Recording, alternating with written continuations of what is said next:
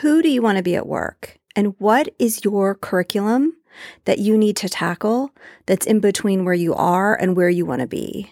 I'm going to talk about the importance of understanding our curriculum and the importance of asking yourself the question of who you want to be at work.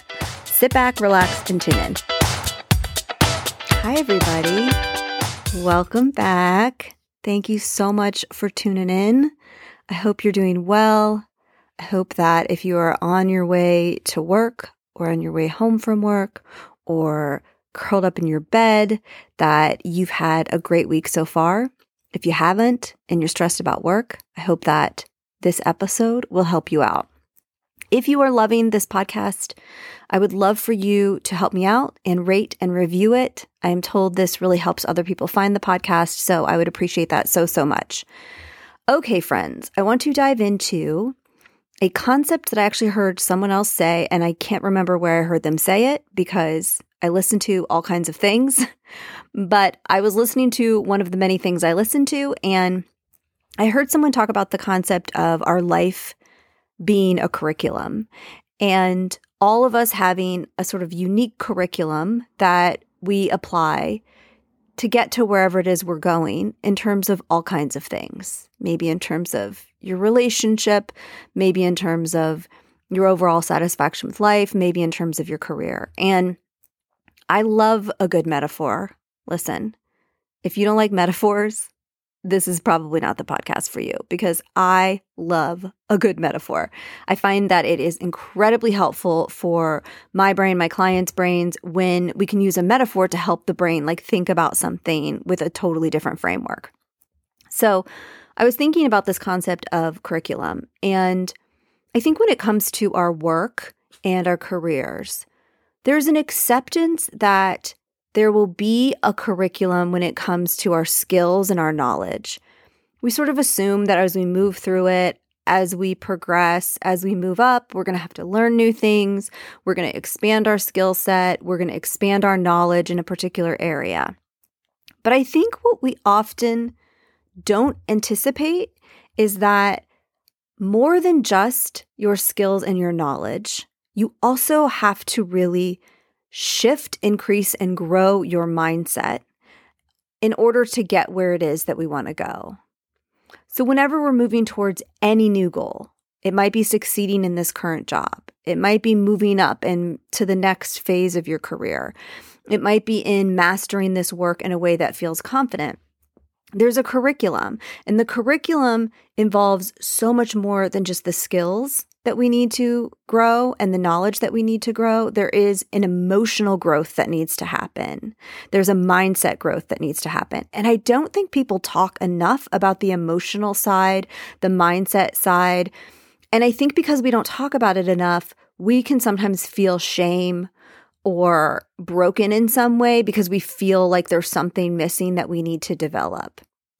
But I would like to normalize this. And as someone who works with so many competent, ambitious people, in my experience, the emotional mindset growth is often more significant than the skill and the knowledge growth. People can often close the skill gap and the knowledge gap pretty quickly.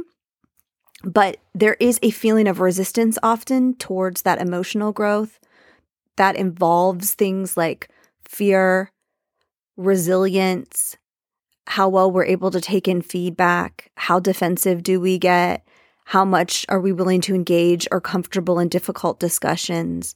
There's like an assumption that we should just be able to do all of those things because we're a person and we have a career. and most of us have not actually been trained in doing those things. Most of us haven't studied how to do those things well. So I think there can be this feeling that, oh, other people seem to know how to do all these things and I don't know how to do them, or it's more difficult for me than it is for other people, which I can tell you as a coach is often not true. There's so many people in the rooms with you who appear confident, appear comfortable with the difficult discussions appear like they're able to take in feedback with resilience, and they're not. they are showing up to my sessions vulnerably and really sharing their real feelings and their real thoughts about these experiences. So, what I want to talk about in this episode is your curriculum, your mindset curriculum. And I want to make sure that you don't feel any shame around it. And I want to make sure you know that it's yours, that you get to decide where you are and where you want to be. You get to decide if you want to participate and engage in that curriculum and in that growth. So, just to reiterate, when I talk about this mindset or emotional growth curriculum, I'm talking about the insecurities. I'm talking about how do you show up with confidence but not arrogance? How do you drop defensiveness when someone's giving you critical feedback? How do you work with policies, personalities, and norms that are not what you view as the best or the way it should be done or how people should interact or the most effective way for a policy to work. Like, how do you work with that without getting resentful or resistant all the time?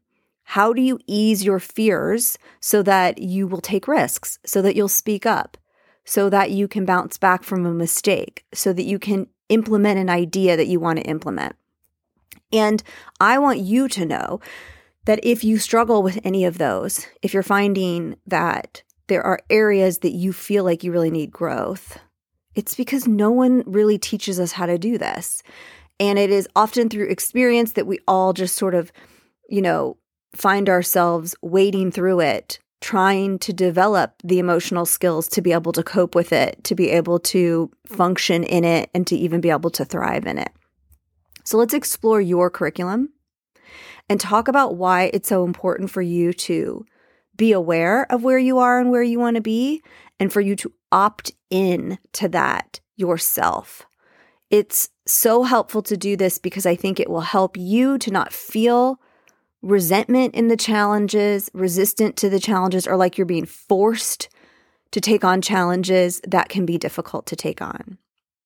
So, the question I want to have you answer is this If you could wave a magic wand and you could show up to work as exactly who you want to be, and I'm not going to let you change the workplace, I'm not going to let you change the people, just in your current circumstance, you could wave a magic wand and show up as exactly who you want to be, as the very best version of yourself, as the version of you that is operating at full potential. Who would that be? What does she look like?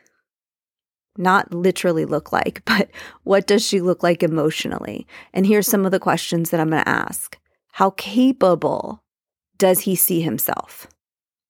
How confident does he feel? Is she resilient? And in what ways is she resilient? How does she handle critical feedback? Get specific. Like, if you were the best version of yourself, if you were the version of yourself that you dream of being in the workplace, how would you handle feedback that someone's providing you that might be difficult to take in, but that might be useful to your progress and growth? How does she feel when she makes a mistake? How quickly does she bounce back from a mistake? How often does he speak up? How does he react when there is workplace drama? I love this question. I'm going to do more on this in a future episode. But when there is drama going down, if you envisioned the very best version of yourself, how do you react? How much do you get involved? Are you able to stay in your own integrity? And when you really start to paint the picture of the you, that is the version of you that you feel like is operating at your full potential, what would the outcome be in terms of how you would feel at work, how you would function, what you might achieve, what risks you might take? In my experience, in my own life personally, having worked through my own curriculum, and I'm always working through it, what I have found is that the outcome is more ease, more fulfillment, more fun, more confidence, more opportunities, and more satisfaction.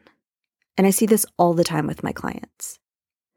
But I think it's really key that we know that there are two curriculums that we're always coming up against when it comes to our careers the hard and soft skills, the knowledge, and then the mindset, the emotions. And developing, in my experience, that mindset piece is a game changer for people because the mindset has such a strong impact on the development of the skills, the how fast you are able to take in new knowledge. Because your brain is either open to or closed off from those things. Because your brain, based on its mindset, um, takes in feedback, bounces back. It's all so interrelated to how you show up, how motivated you are, what you'll engage with, etc. Here's the thing that I think is super important for you to see. If you look at this image of future, best version, full potential you, and assuming, as most people tell me, they want to feel like that per- like their future self is completely confident, is really resilient, handles critical feedback open, with curiosity, with ease, bounces back quickly, is willing to speak up, is willing to offer their opinion and their perspective, even when people might disagree, reacts with integrity and neutrality when there's workplace drama, doesn't get sidetracked by all of that. I want you to decide do you want those things? Do you want to show up as that version of you? And if your answer is yes, I encourage you to attach this job that you are currently in as an opportunity to work your mindset curriculum. A perfect job is not what you need to work your mindset curriculum. What you often need is a challenge. And the fact that you're listening to this podcast means you probably feeling some challenges, as most of us are most of the time in our work situations.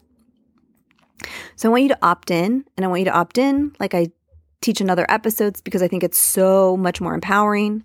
It helps you feel less trapped and it helps you understand the value that you're gaining from this job, from this opportunity, from this experience. The other thing I want you to note is that you can't work your mindset curriculum without discomfort. You can't work it when you hide. You can't work it when you avoid all risk taking.